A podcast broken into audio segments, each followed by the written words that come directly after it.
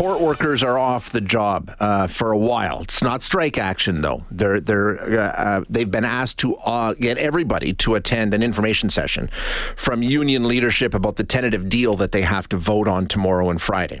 That's the deadline, right? They've got this arbitrated deal that's been presented to them.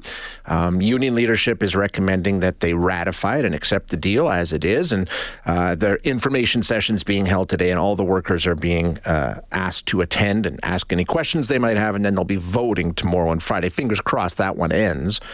Um, as you know, that's a big one that's caused all kinds of problems, but it's not the only one. We've had a we've had a bunch of high profile and in some cases very damaging strikes uh, some in Canada too.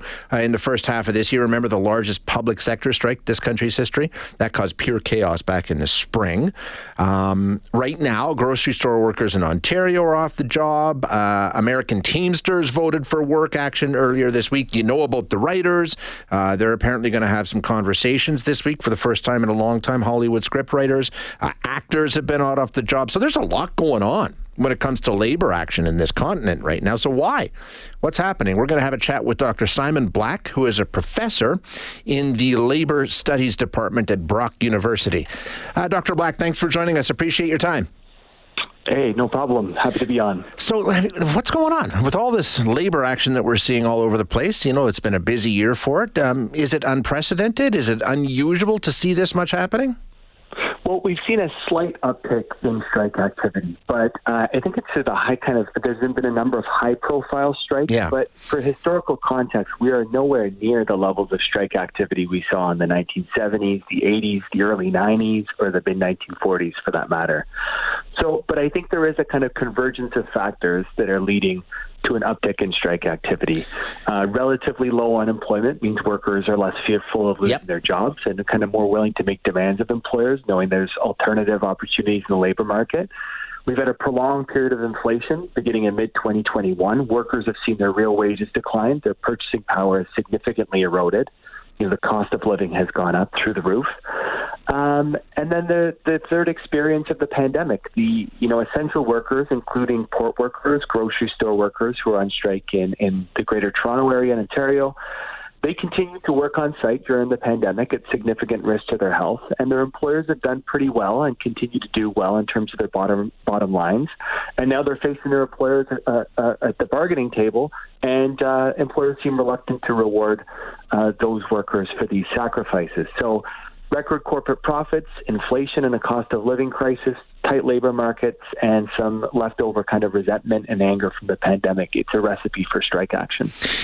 when you take a look at it, is it is it um, is it a period of adjustment? I mean, is that too simplistic? Because, like you say, things have changed so much so quickly. Interest rates, inflation, um, uh, you know, employment figure, all this stuff has been.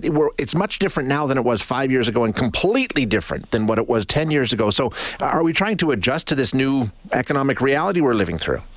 I think that's it. I think workers are trying to adjust to this new economic reality.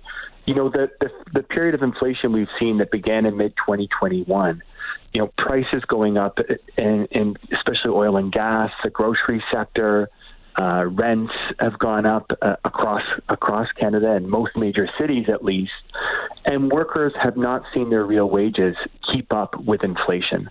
So workers have lost, have, have really lost in terms of their Yeah. purchasing power. It's been significantly eroded, and now workers, we've seen a number of kind of collective agreements come up for um, for renegotiation. That they've you know they've come to their end of the of the agreement, and they're as we do, we sit down in a unionized workplace and bargain with our employer for a new agreement.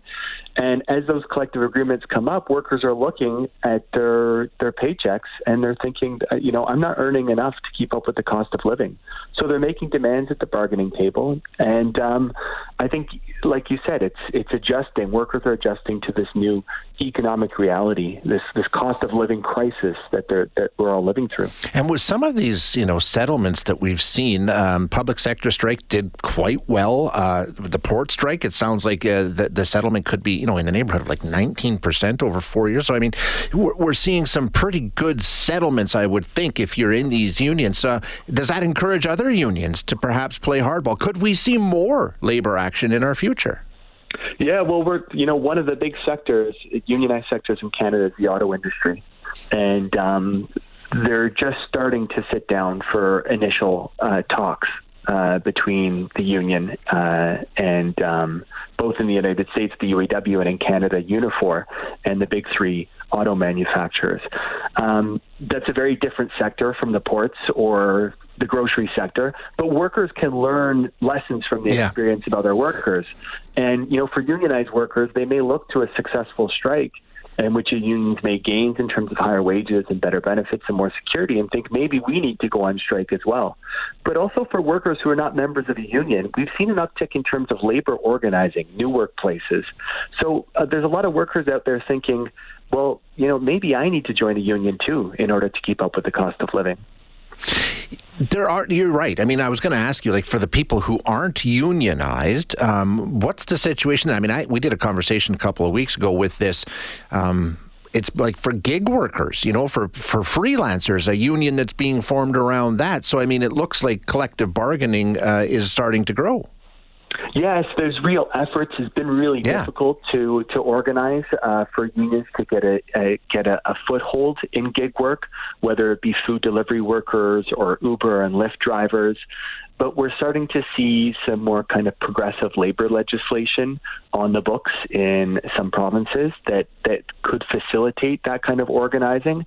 And those workers are, are really left out. They're they're typically they're misclassified under the law as their their employers see them as independent contractors and not employees, and that means they're not entitled to the same rights that uh, the URI may be as as employees of a of a company or for me as a university. Mm-hmm. So that's that's another kind of frontier in these in these labor struggles that we're seeing the gig economy. Speaking about frontiers, and you mentioned job security, this isn't all dollars and cents. When you talk about the Hollywood strike in particular, there's a lot of talk around artificial intelligence and being replaced by machines, but same thing on the ports. You take a look at the port strikes, they're very worried about automation. So we're on this new frontier of technology that a lot of people seem to understand is going to change almost everything. Almost every industry is going to be affected in some way. So that's part of this too, right? Trying to build in some protection against that.